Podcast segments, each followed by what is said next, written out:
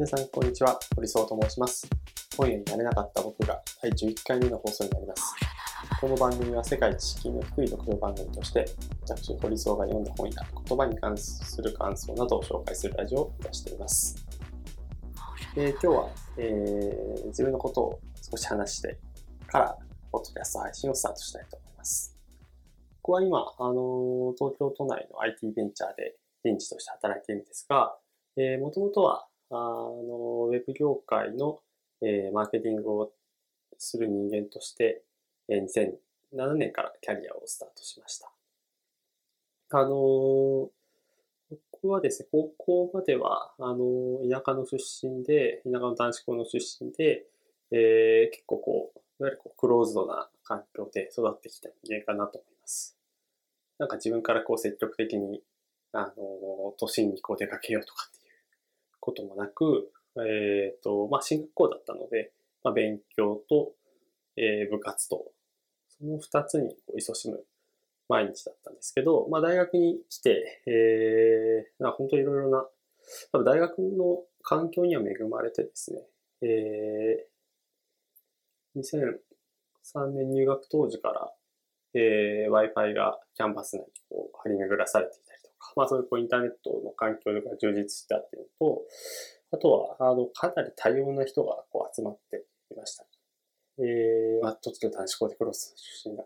自分だったんですけど、まあそういう多様性がある中で、私はですね、あの、大学入学して、なかなかそこにこう馴染むことができなかったんですよね。あのー結構 僕はなんか、勉強した結果として、なんか、あのいわゆる、いわゆるその学力に合ったところっていうところにこう、配分されていくっていうような、あの、結果だったんですけど、その大学には、まあ、当たり前っちゃ当たり前なんですけど、こういうことが勉強したくてその大学に入ったとか、そういう方が多かったんですよね。で僕はそうではなくて、まあ、どちらかというと実は、あの第一志望は国立の北海道大学っていうところだったんですけど、落ちてしまって。で、えー滑り止めでも全然ないんですけど、まあ、たまたま、あの受けた大学が、えー全然滑り、あの、学力以上のところだったんですけど、あの、そこにこう、落ち着くことができましたと。で、まあそういうなんか、あの、あれ、なんか自分本来この大学に入るべきだったんじゃないんじゃないかな、みたいなコンプレックスも、まあ多分多少あったんだと思うんですけど、まあとにかくこう話すとかコミュニケーション取ったりするのがこう増えて、だったんですよね。うーん、なんかこう、同じ大学1年生がこう集まる場であっても、あの、なんかこうヘラヘラと聞き役にこう回ったりすることが多くて、なんかもっと自分はこういう、なんかこう、何を表現したいんだろうとか、なんかもっと表現できることがあるんじゃないかみたいなことをこう思いながらも、うん、どちらかというとこう、陽と陰でいうとこう、陰の性質のなのままで、えー大学生活終わってしまうんじゃないかなみたいな、まあそういうこう焦りもあったりとか。あった中で、あのーたまたまその2003年ぐらいから、あのーホームページとかそういうものも個人でどんどん作れるようになって、なるのが、あの、環境的にはできるようになっていったりだとか、中でも大きかったのが、ブログサービスとか SNS みたいなのが、あの、そのあたりから、あの、出始めてきたことでした。で特に SNS は、あの大学の中の友人とかともこう、つながって、えーまあみんなでやってみようみたいな感じでこうつながれたってことが大きくて、そこでこう自分がこう書くことで、こういう日記とか、まああるいはこう、学校のレポートに関することだとか、あの好きな音楽はこれですよとか、まあそういうことでこう自己表現できたっていうツールだったんですよね。で、なんかその SNS がその学内の友達であったりとか、あるいはあの、 early adopter というような、あの、新しいものを好きな人たちが、えー始めるような、まだまだこう小さい村で、多分、日本では SNS は mixi というサービスと GREE というサービスの2つが主流だったんです。まだ2、30万人くらいのこう会員数だったという。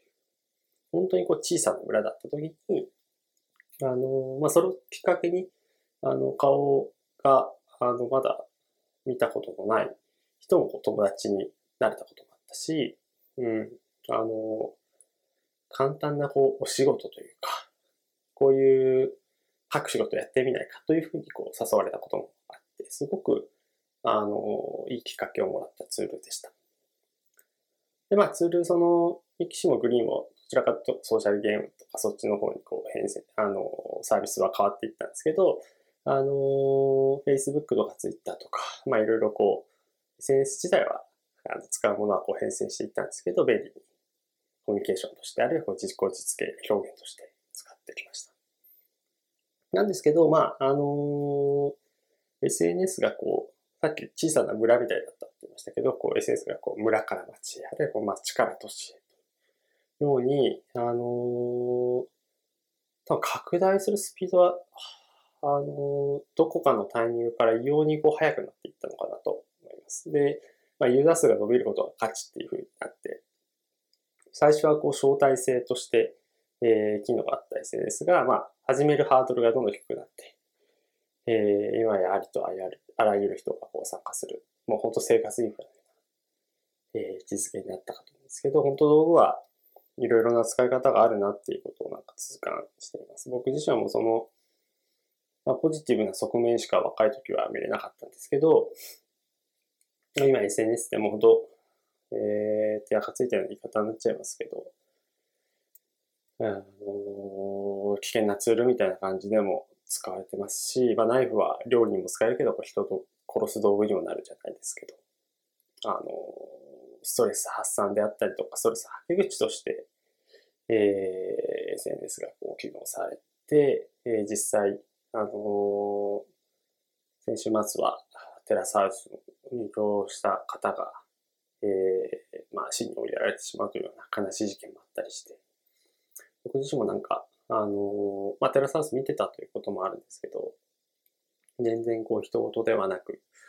とこう、屈とした思いを感じるか、日々になっています。あの、SNS が怖いものという認識、価値観だけが広がってしまうっていうのは、ちょっと違うなと思っていて、じゃあ SNS やめようとか、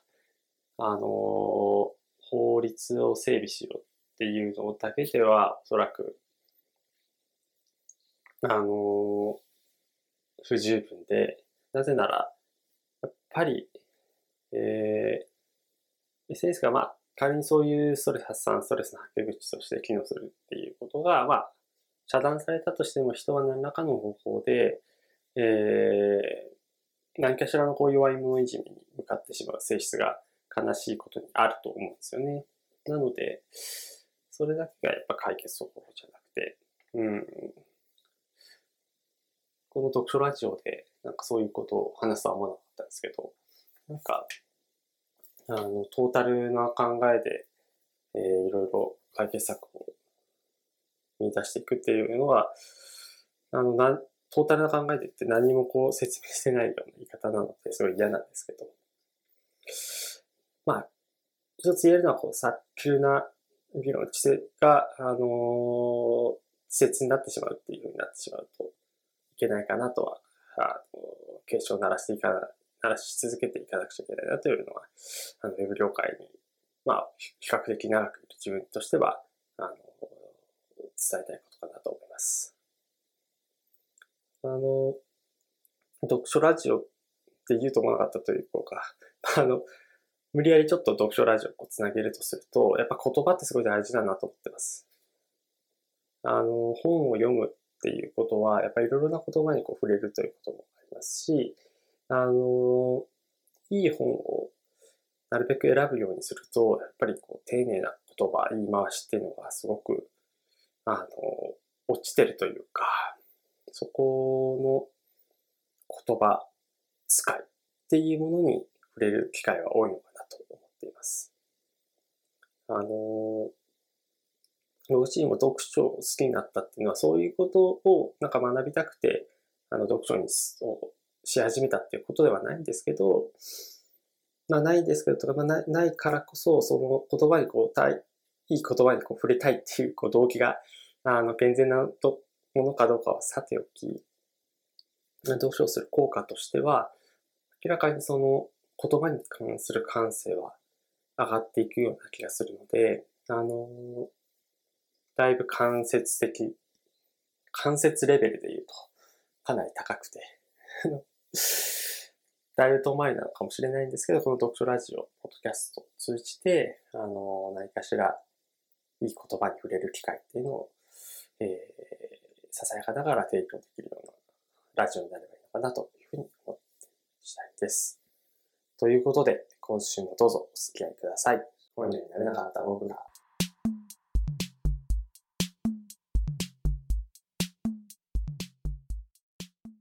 今週紹介するのは、週刊文春編集部、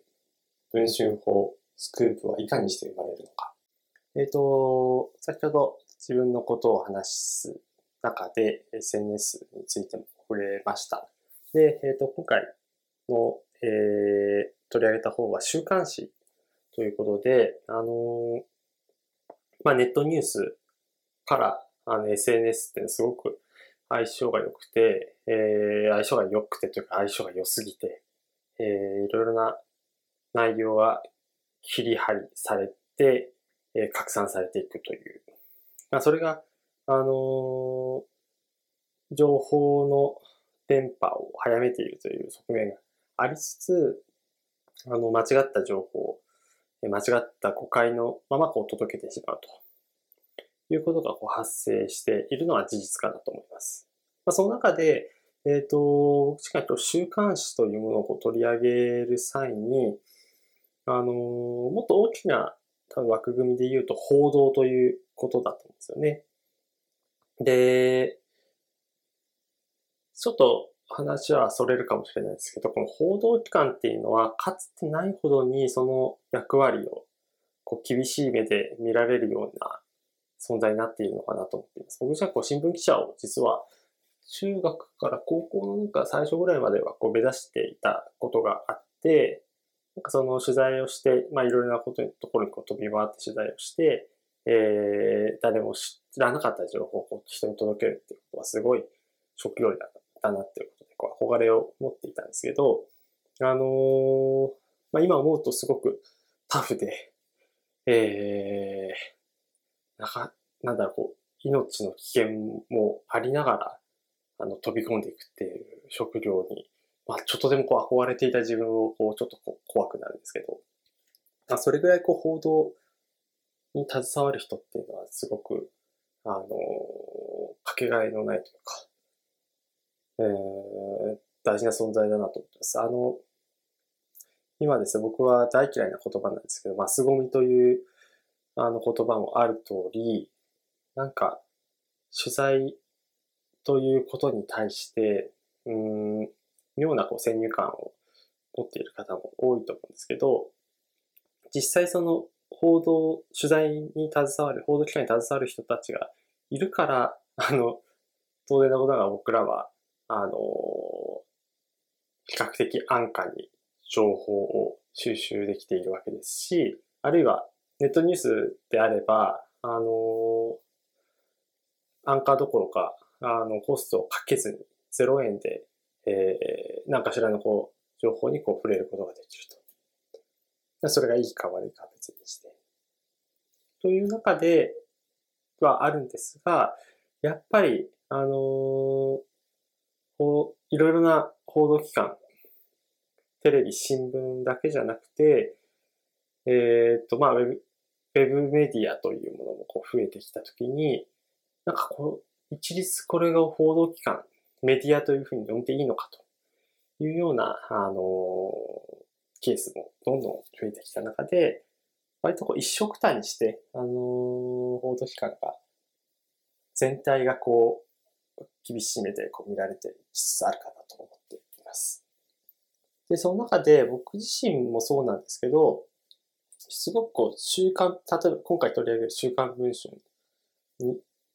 えー、はじめとする、えー、週刊誌系の雑誌っていうのをこう誤解していたところはありましたと。で、読書ラジオを聞いている方もそうかもしれないんですけど、ぱりですね、こう週刊文春ってどういうイメージがあるのかというと、ちょっとこれはもしかしたら文春刊も入ってるのかもしれないですけど、結構やっぱ、ベッキーさんの LINE、ちょっと前ですけど、あの、LINE の事件もあって、えー、すごく、うん、怖いよねと。なんでここまで取材するんだろうか。っていうのもあったりだとか、あるいは、その、ちゃっとこう芸能関連、ゴシップ系の記事を、えー、多く出しているじゃない、まあ、そういう、えー、イメージを持っていたんですが、実なので、あの、実際にこう週刊文春とかを、なんでこんなに買う人がいるんだろうとか、病院の待合室とか、あの、にたびたび見かけるときに、え、なんでこういう雑誌をこう置くんだろう。なんか病院のマイナスイメージになるだけじゃないかみたいなことを思っていました、実は。あの、なんですけど、結論から言うと、週刊文春ってあの、実は、ちょっとしたこうきっかけがあって、あの、何冊かこう読む機会があったんですけど、めちゃくちゃ誤解していたなと。で、本当こうタイムリーな形で、あの、元検察庁の黒川さんの、えっ、ー、と、記事をこうすっぱ抜いた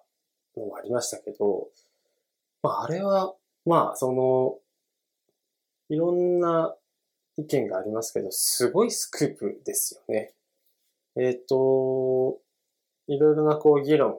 SNS での、えー、抗議活動みたいなのがあった中で、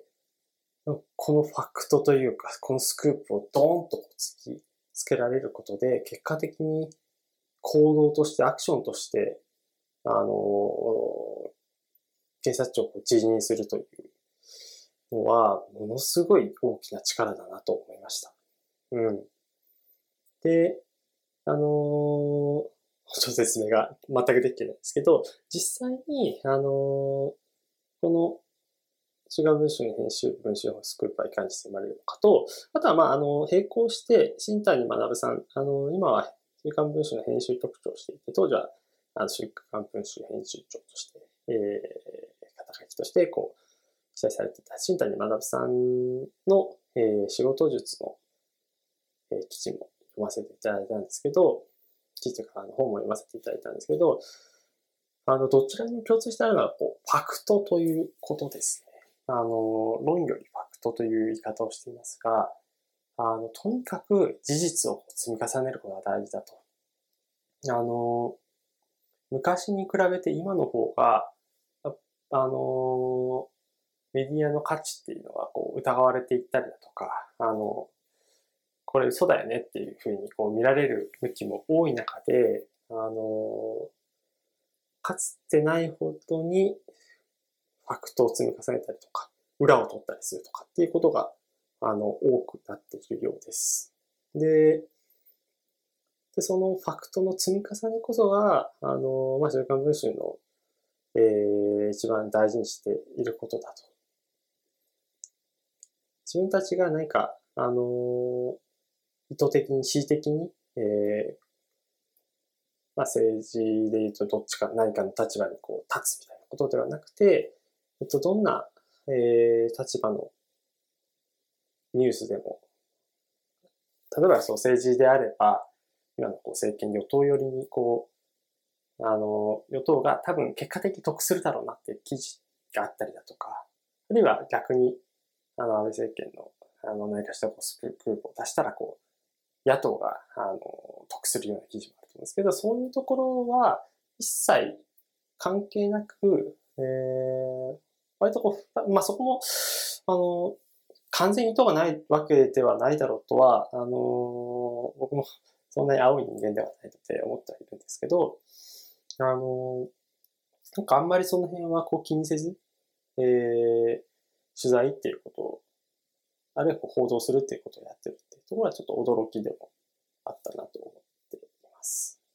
それぐらいその、なんか、あの、週刊誌自体は、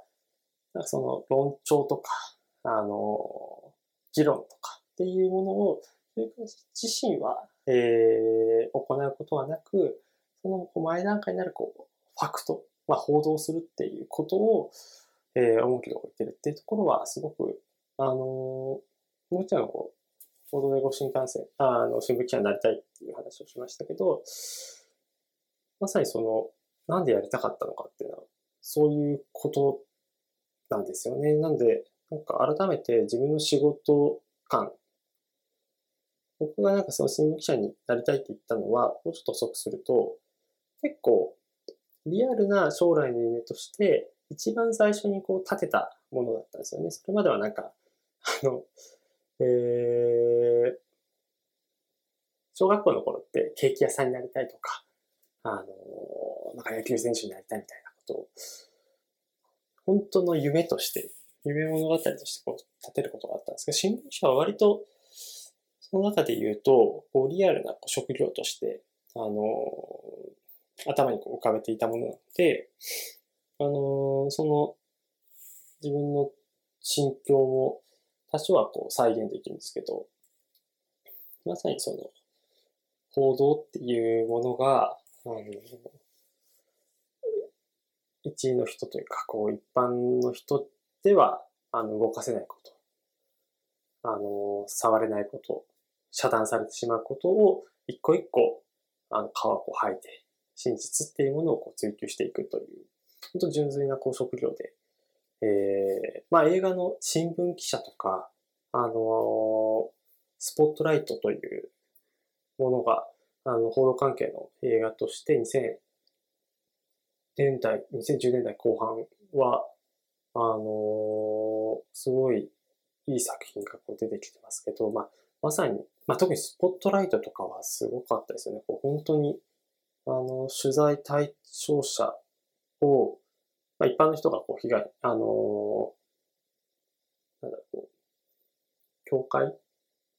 教会で、あの、教会、まあ、アメリカとかだと、こう、新キリスト教とかの信仰があったりするので、えっ、ー、と、教会に行く人が結構多いと思うんですけど、その教会の中で、こう、信仰でこう、えー、行っている方、その中でも、こう、貧しい子供に対して、えー、レイプに近いことをが、あの、頻発しているということを、こう、明らかにするという話なんですけど、あの、その被害に遭った人たちをこう一件一件こうしらみつぶして渡っていったりだとか、まあその中には、あの、もうこんな嫌な記憶が思い出したくないっていう方もいればっていうことなんですけど、そういうこう足を使った取材っていうのは、あの、なんか、改めて、自分たちは新、新聞記者なり、こう週刊誌の記者なり、報道機関のえー、携わる人たちの、えー、職業のことを、こう表面的にしかこう見られてない。つまりは、まあそれはあの別に悪いことはないんです。あの、記事そのものでジャッジするっていうのが、あの、いろいろなこうプロフェッショナルのこう宿命だったりもするので、別にこう、記者が、あの、死に物狂いで、あの取材対象に向かって、で、それがこう、芳しい結果を招かなかったっていうことを、あの、えー、そういうところまで想像力を働かせるっていうのは、一つ一つ働かせるっていうのはこうナンセンスだと思って、あの、全然こう、実際のこう記事に対して、えー、何かしらのこう印象は持つそれはもちろんあの、普通のことなんですけど、なんかそういう報道機関に携わる人たちの裏側っていうのを、ちゃんとこうなんか理解して、あるいはその記事がいかに自分たちの手元に届くかっていうことを、そのビジネスプロセスをなんか頭の片隅にも入れておくと、うん自分たちがいつもこう見ている記事に対してなんか印象が変わっていくんじゃないかなと思いました。今、ネットリテラシーとかっていう言葉が、あの、盛んに必要だよねっていうふうに言われているんですけど、あの、まあ、情報ソースは大事ですよねとか、あの、その記事に書いてあることをなんとなく疑うようにしろっていうふうに、えー、まあ、そういうことがこう、メッセージとしては、あの、あるんですけど、なんか、まあ、それもちろん大事なんですけど、そもそも、そのニュースってどうやって生まれるのっていうことをなんか知るだけでも全然違ってくるんだろうなというふうに思いました。こ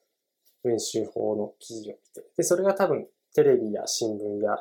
えー、週刊誌や雑誌や、えー、あるいはこうネットメディアとか、あの、全般、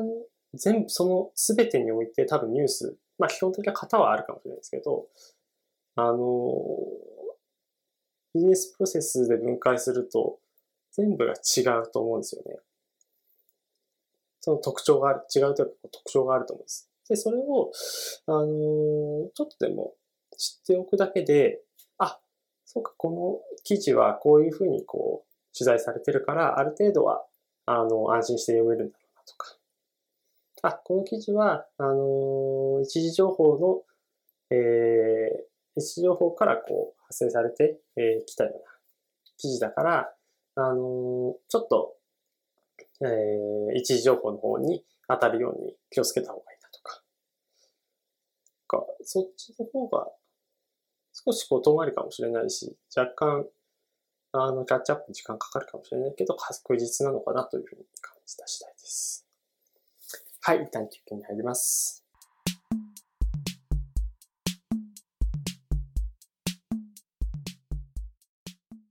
本の中では、えー、ファクトに関してこんな風な研究があります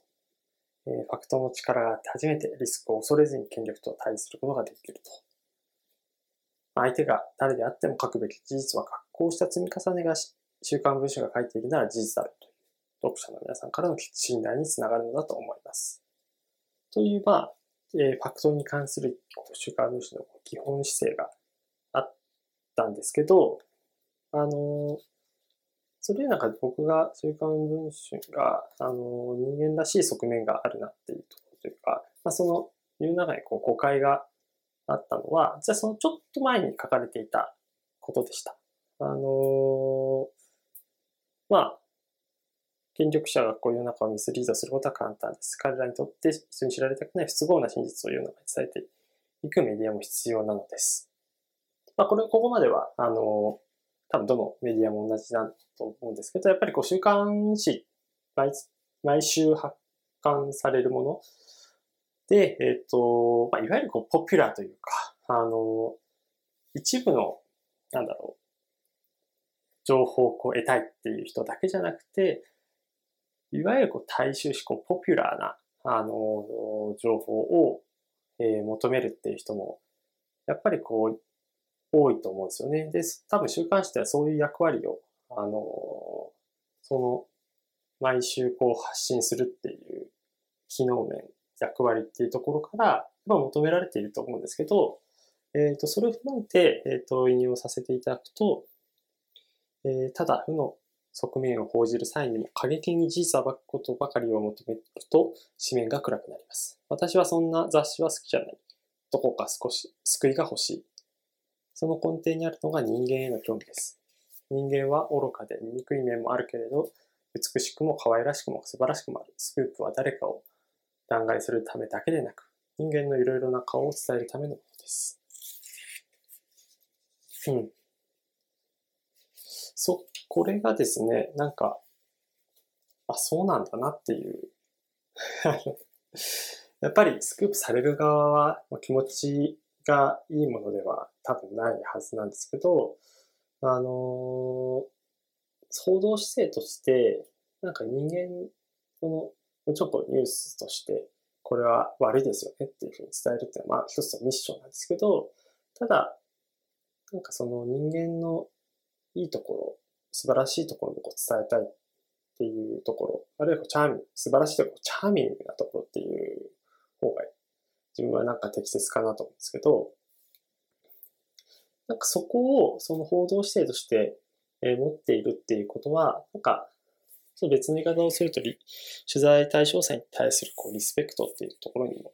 なんかつながるのかなというふうに感じました。でですね、あの、この本を選書したきっかけが、まあ、あの、自分のこう内発的な動機というよりは、あの、えー、自分が今通っているこう企画塾の中で、えー、与えられた、えー、大在学校週刊文春ということだったんですけど、なので、あの、きっかけとしては、こう、外からこう、与えられたものなんですよね。でも、あの、前回10回目の放送で、えー、宇宙に外側はあるかというものを取り上げましたけど、その自分の内発的動機だけじゃなくて、何かきっかけがあって、あるいはこう読めと言われて 読むっていう本も、あのー、なんだろう。まあ、あまりに強制力働か、働きすぎると、えー、すごく辛いですけど、なんか、ポジティブなきっかけ、外からのきっかけで、えー、本をこう読む、読めるっていうことは、あのー、いいことも結構あるなと思います。で僕は多分普通普段生活していたら、あの、文春法という本は絶対読まないと思うんですよね。だけど、これを読んだことで、なんか自分が改めてなんか価値観というか考え方に対してこうしこりみたいなのがあることに気づきましたし、あの宇宙の方に関しても知らないことが、ああ、本当に山ほどあったんだなっていうことをこう再認識。まあ、あの、別にこう、あのー、もともとその、卑下するわけではないですけど、全然まだまだ未熟で未成熟だと思ってるんですけど、やっぱりこうキャッチアップしなくちゃいけない、こう、伸びしろみたいなところは、あのまだまだ世の中にたくさんあるなっていうふうに思いました。うん、本屋の、本屋に行って、あの、表紙買いするっていうことは、すごく、あの、何かしらのきっかけという意味で、プラスだとは思うんですけど、あの、それでもやっぱり自分の感性っていうのか、その、こう、なんか本を購入するっていう時は、あの、入ってしまうので、なんかそういう意味で言うと、うん、誰かにこう本を進める、進められるとか、あの、未知なる、えー、世界に対して、えー、未知なる世界に対してある未知なる世界を知れるような環境っていうのも重要なのかなと思います。あの、自分が知らなくてこう仕事上役に立つっていう観点にとどまってしまうと、多分その自分のその領域っていうのはこう抜け出せないと思うんですよね。なんか、そういう意味で、うんまあ、どういうふうにやったらそういう機会を得られるのかっていうことを考えるんですけど、なんか本当真逆のこととかの本をたまに買ってみるっていうことなのかな。あるいは、あの、なんか話しながら思い出したんですけど、とある、あの僕がこう、素晴らしいなと思っている経営者の方は、あの、コンビニで本を買ってるって言ってましたね。コンビニで売ってる本って、まあ、あのー、さっきポピュラー、大衆誌っていう言い方しましたけど、こう万人になんか開かれるものというか、ちょっとこう、言葉悪いするとこう下世話なテーマをこう扱っている本とかも多かったりするんですよね。なんかこう占いであったりだとか、えー、なんでこんな本置いてあるんだろう。まあミステリー小説とかもそうかもしれないですけど、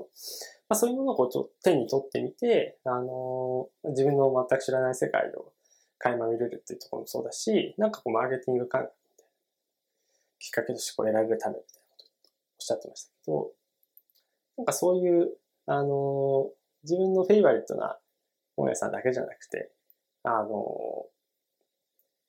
そういうこうコンビニとか、あのー、で本買うこともいいかもしれないし、あの、普段行く本屋であっても、あのおそらく自分がこう読む、読みたい本って、こうスペースというかその、行く場所っていうのは限られてると思うんですけど、あえて自分がなかなか通らないようなこう動線を通ってみて本を選んでみる。っていうのも、あの、きっかけとしてはいいのかなというふうに思った次第です。はい。えー、今週は以上になります。えー、また次回、えー、木曜日に放送させていただきますので、お楽しみください。